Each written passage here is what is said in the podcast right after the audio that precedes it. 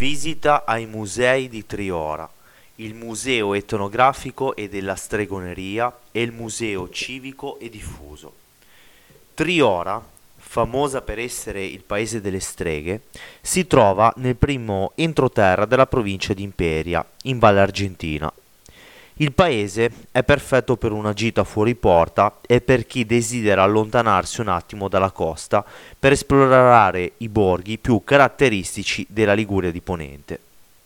Qui potrai scoprire le leggende e ritrovare i luoghi delle streghe che hanno reso così famoso questo borgo, ma anche visitare i musei di Triora, il Museo etnografico e della stregoneria, oltre che il Museo di Triora civico e diffuso. Cerchi un alloggio in zona? Scopri i nostri appartamenti a Diano Marina. Museo etnografico e della stregoneria di Triora. Percorso di visita. Indirizzo Corso Italia 1 Triora. Prezzo del biglietto 2 euro. All'ingresso del Museo regionale etnografico e della stregoneria un cartello introduce la nascita e lo scopo del museo, che nacque grazie ai giovani del campo eco del comune di Genova, con il supporto degli abitanti della zona. Al suo interno si possono ammirare numerosi oggetti antichi, alcuni dei quali utilizzati ancora oggi sia nelle borgate rurali come quelle di Goina e Borniga, ma anche nelle case dei contadini e dei pastori. Il Museo etnografico e della stregoneria di Triora è suddiviso in sei sale, all'interno delle quali è mostrato in ciascuna un ciclo della vita contadina. Nella sala grande, in particolare, si possono trovare informazioni interessanti sul ciclo del grano e tutti quegli attrezzi che venivano e in alcuni casi vengono ancora oggi utilizzati nei campi da contadini, mulattieri, panettieri e falegnami. Si passa poi nella sala attigua dove viene mostrato il ciclo del castagno, in passato principale fonte di sostentamento per molte famiglie, e una cucina arredata secondo tradizione. Scendendo nei sotterranei si eh, provano emozioni contrastanti. Sono ben quattro le sale dedicate alla storia e alle leggende delle streghe di Triora, che hanno dato vita a credenze e superstizioni che vengono narrate ancora ai nostri giorni. I documenti conservati nell'archivio di Stato di Genova e qui fedelmente riprodotti ed esposti raccontano di tremendi supplizi e interrogatori spietati. Una sala è dedicata a Luigia Margherita Brassetti, una nobildonna cagliaritana, il cui ricordo è ancora vivo nella memoria dei, tri- dei trioresi più anziani. Le sue attività benefiche, le sue privazioni e la sua vita sono narrate attraverso i suoi diari, fotografie, cilici, ma soprattutto attraverso i pensierini degli, degli alunni e delle amiche più intime. Particolarmente interessante è la sezione archeologica del museo, dove sono esposti i reperti rinvenuti nell'Alta Valle Argentina. I reperti, databili al Neolitico, furono rinvenuti principalmente nella Tana della Volpe a Loreto. Tuttavia anche gli scavi nell'Arma della Gradimarmo, nell'Arma della Vigna, nella Cava di Loreto, nel Pertuso, nel Buco del Diavolo e nel brick del Castellaccio hanno portato alla luce oggetti di uso quotidiano, ornamentale e di difesa, databili dall'Eneolitico all'età del ferro. Al piano strada si trova una grande sala testimonianze del passato. Sono narrate attraverso le statuette lignee del Maragliano e dei suoi discepoli, mentre nella sala attigua si può visitare la sezione faunistica, con numerosi esemplari di uccelli che ancora oggi popolano i pianori dell'Alta Valle Argentina. Per informazioni precise sulla disposizione delle sale del Museo etnografico e della stregoneria di Triora è possibile consultare la piantina sul sito del museo stesso. All'interno si trova anche l'orologio campanario della collegiata, la chiesa principale di Triora e una fotografia della processione del monte, che si tiene ogni anno dal 1756 come ringraziamento per la liberazione dal flagello dei bruchi, delle cavallette e le locuste che devastavano alberi e piante. In origine si celebrava il 18 marzo, ai giorni nostri invece la seconda domenica dopo Pasqua. Grotte e ritrovamenti. All'interno del Museo di Triora si trova poi una sezione dedicata ai ritrovamenti fatti all'interno delle grotte presenti nella zona. Tra queste l'arma della Gastea, la tana della Volpe e la grotta del Pertuso. Oltre a queste vengono presentate anche l'arma della Gradimarmo e il buco del diavolo, entrambi a Realdo. L'arma della Gastea si trova nei pressi di Borniga ed è una cavità caratterizzata da una galleria stretta e bassa, lunga circa 6 metri. L'umidità e le dimensioni la rendono piuttosto inospitale.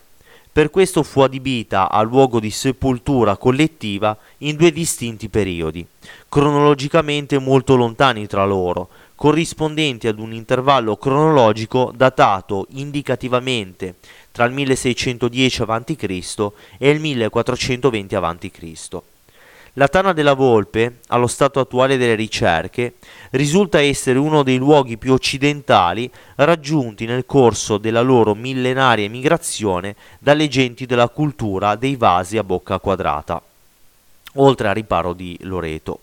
Si tratta nello specifico di una piccola cavità formatasi dall'accumulo di grossi massi franati, che si apre alla base di un'alta parete rocciosa e dalla sommità di un ripido canalone detritico a circa 750 metri di altitudine sulla destra orografica del torrente Argentina.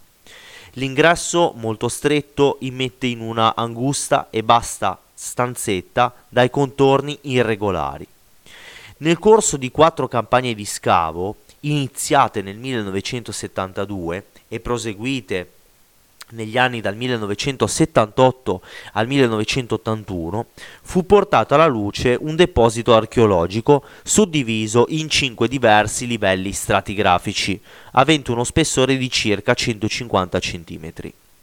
Nel quarto strato, il più antico, databile ad una fase del Neolitico medio, sono stati rinvenuti frammenti di più vasi a bocca quadrata, Oltre alle ceramiche sono stati rinvenuti un punteruolo in osso, una minuscola lamella in selce, un frammento di probabile pendaglio ricavato da una zanna di cinghiale e tre conchiglie forate per uso ornamentale. Immediatamente sopra si sviluppa, per oltre un metro di spessore, uno spesso strato che va a costituire il terzo e il secondo strato. Qui fu rinvenuto un vero e proprio ossario con resti umani in giacitura caotica, disseminati tra le pietre e nelle fessure più profonde. Il materiale archeologico è costituito unicamente da frammenti di vasi in ceramica ad impasto. Il terzo strato ha restituito anche vasi globulari con piccole bugne e prese a linguetta di forma subcilindrica a fondo piatto riferibili ad una fase compresa tra il Neolitico finale e il Neolitico intorno alla metà del terzo millennio a.C. Nel secondo strato, molto rimaneggiata a causa delle deposizioni funerarie succedutesi nel tempo, compaiono forme vascolari nuove, in particolare ciotole o tazze carenate con superfici nero lucido, databili al bronzo medio, ma anche olle ed urne ad impasto grossolano, che presentano decorazioni unghiate e a stecca, ottenute mediante la semplice pressione di un'unghia e usando la punta di una stecca sulla creta prima della cottura, attribuibili ad un periodo compreso tra la tarda età del bronzo e la prima età del ferro. La grotta del Pertuso si apre alla base della rocca di Goina, a circa 1330 metri di altitudine, in una zona impervia dell'alta valle del Capriolo. Una stretta apertura di forma triangolare perfettamente esposta a mezzogiorno. Immette in una piccola camera di circa 20 metri quadri, dal soffitto molto basso. L'ingresso è parzialmente ostruito da una lastra di pietra infissa nel terreno probabilmente posta nell'antichità con lo scopo di impedire l'accesso o di celarne l'apertura. Sulla destra della prima camera uno stru- strettissimo cunicolo immette in una galleria discendente, piena di massi, che termina dopo circa 10 metri, in una sala abbastanza ampia, suddivisa in più settori. Nel corso di una prospezione speleologica nel 1962, il molinese Augusto Zucchetto rinvenne un'ingente quantità di ossa umane, sparse in modo caotico tra le pietre e i massi, appartenenti ad almeno 18 individui. La calibrazione di due date radiometriche, effettuate di recente su campioni di ossa umane, indica che l'uso funerario della cavità si colloca alla fine del bronzo antico. Successivamente, il gruppo di ricerche di Sanremo raccolse frammenti di almeno 4 o 5 vasi di ceramica ed alcuni oggetti ornamentali con rivestimento vetroso di colore azzurro turchese, andato purtroppo distrutto. Una serie di campagne di ricerche sistematiche promosse dalla Soprintendenza archeologica della Liguria sono state condotte nel 1984 e 1985, in seguito alle quali fu possibile recuperare ulteriori ossa umane, oltre che resti di fauna e carboni, la cui datazione radiometrica ha restituito una data riferibile all'età del rame. Insieme ad essi sono stati anche ritrovati una lesina a losanga in bronzo, due conchiglie di dentalium, una colombella rustica e una monodonta turbinata, 35 perline di aragonite ed un frammento di probabile similuna in selce. Considerando la sua ubicazione, la piccola grotta fu probabilmente sfruttata dai pastori, che nei mesi estivi conducevano le greggi al pascolo sui prati dell'alta valle del Capriolo in un periodo compreso tra l'età del rame e l'antica età del bronzo. Lo studio dei resti ossei umani rinvenuti ha documentato la presenza sia di individui adulti di entrambi i sessi, sia di fanciulli ed adolescenti. La grotta del Pertuso si configura dunque come un luogo sacro e destinato a funzione funeraria. Sala Brassetti. La Sala Brassetti prende il nome da Luigia Margherita Brassetti, una nobildonna sarda che si trasferì a Triora nel primo Novecento e che con le sue opere caritatevoli e le cospicue somme di denaro che donò nel corso della sua vita conquistò l'affetto dei trioresi All'interno della sala sono esposti numerosi cimeli, tra cui una vecchia bandiera italiana del 1912 e varie macchine da cucire. La biblioteca. All'interno eh, del, del piano interrato si apre la sezione del museo dedicata alla biblioteca, al cui interno sono custoditi testi riguardanti principalmente la magia, la stregoneria e la demonologia. Attualmente si contano all'incirca un centinaio di volumi. La cantina del museo. Subito dopo la biblioteca si accede alla cantina del museo, dove sono esposti numerosi cimeli ed attrezzi in passato utilizzati nei campi, in questo caso destinati principalmente alla vendemmia. Un cartello narra le vicende dei contadini di Triora che nel mese di ottobre si recavano nelle vigne per vendemmiare e successivamente fermentare l'uva e spiega tutti i passaggi della lavorazione. La sala successiva è dedicata al focolare e alla pastorizia. Anche qui un cartello spiega in maniera dettagliata quella che era la tradizionale composizione di una cucina rustica, gli usi del tempo e i cibi che venivano preparati. Un altro cartello approfondisce invece la pratica della pastorizia in queste zone, dove i pascoli erano costituiti principalmente da ovini e bovini, che venivano sfruttati soprattutto per ottenere latte e derivati. È dunque possibile scoprire le abitudini dei pastori che facevano a turno per far pascolare le bestie nei pascoli e tutti i passaggi necessari per la lavorazione del latte e la creazione dei tipici formaggi stagionati. La stanza successiva è interamente dedicata al ciclo della castagna, un tempo alimento principale della gente di montagna.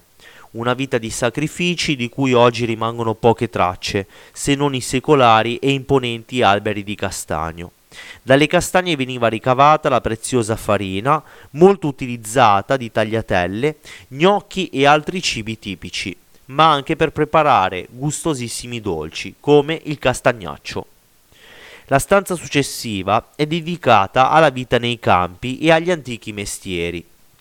L'agricoltura dell'Alta Valle Argentina era molto simile a quella di altre zone montane della Liguria. Nel XVI secolo il territorio di Triora abbondava di grano, vino e castagne.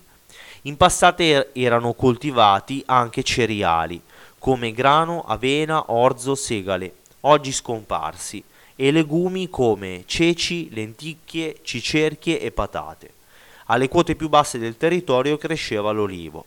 Particolare attenzione era poi riservata ai pascoli e ai prati per il foraggio di bovini, ovini e caprini. Quella dell'allevamento è un'attività che riveste tuttora una certa importanza.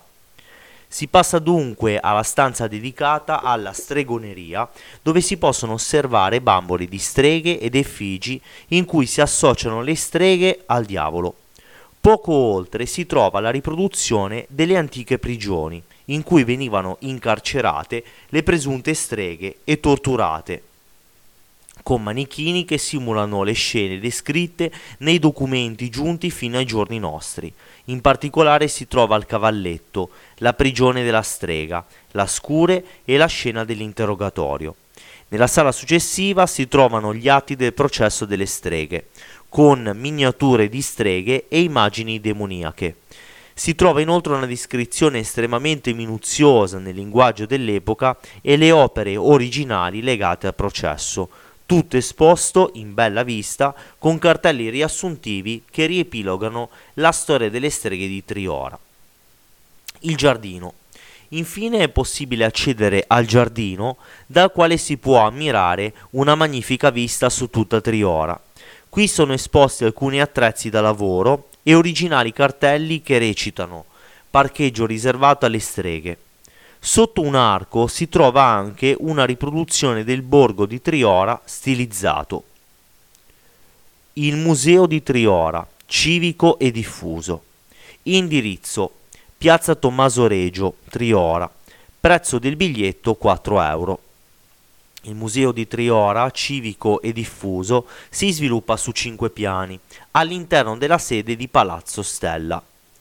È un museo altamente moderno, con ingresso automatizzato che prevede il pagamento anche con carta, che è stato completamente restaurato di recente e per certi versi rappresenta la versione 2.0 del museo etnografico. Fu finanziato dal progetto Interreg, ovvero dal Fondo europeo di sviluppo regionale. Alla biglietteria automatica viene stampato il biglietto con un, con un QR code. È sufficiente appoggiarlo sul lettore dell'ingresso e si apre una porta automatica attraverso la quale si entra nel museo. Segnaliamo che il museo è dotato di un ascensore interno fino al quarto e penultimo piano. La sezione didattica. Al primo piano si trova la sezione didattica, dedicata principalmente ai bambini, che potranno divertirsi a mascherarsi da personaggi della Triora antica. Qui si trova anche un cartello che narra la storia del borgo. La cabina del naturalista.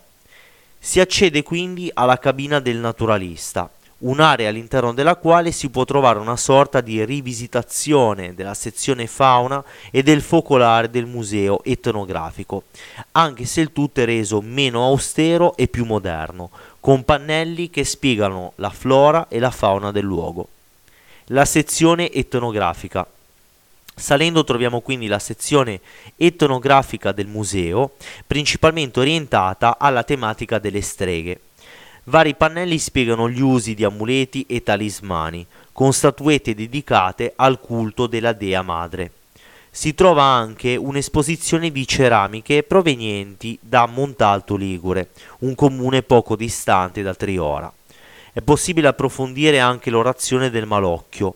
Dall'apposito pannello è sufficiente sollevare la cornetta ed ascoltarne la spiegazione. Altri pannelli invece narrano e indagano sui possibili luoghi di incontro delle streghe di Triora, avanzando delle ipotesi oltre alla cabotina. Gli inquisitori ritenevano infatti che si riunissero in luoghi vicino all'acqua, in particolare in prossimità del lago Degno, non lontano da Molini di Triora, e Triora dalla sorgente situata all'esterno dell'abitato di Campo Mavue. Inoltre l'abbondanza di pelle animale, derivante dalla pratica della pastorizia, permise di sviluppare la produzione artigianale di scarpe. Non solo, altre importanti risorse economiche derivavano dagli ovini, dai quali veniva prelevata la lana, dai boschi, dai quali veniva raccolta legna da ardere e soprattutto dalle cave di Ardesia per la lavorazione della pietra. La sezione dedicata alla stregoneria. La sezione dedicata alla stregoneria ripercorre con pannelli multimediali e video la storia del processo alle streghe di Triora, con pannelli che spiegano il motivo storico dei vari processi avvenuti negli anni. Il mondo delle streghe nei fumetti. Superata una moderna sala per le conferenze, dove venivano proiettati video sulla storia del processo alle streghe, all'ultimo piano si trova una piccola sezione dedicata al mondo delle streghe nei fumetti. Sempre al piano superiore sono attualmente presenti due mostre temporanee, una dedicata agli arcani dei tarocchi di Marsiglia e la mostra fotografica a Grembo di Chiara Giovannelli. Mano a mano che si sale all'interno del museo, vale la pena soffermarsi ad ammirare gli affacci su piazza Tommaso Regio e la vista della collegiata. È la chiesa principale di Triora.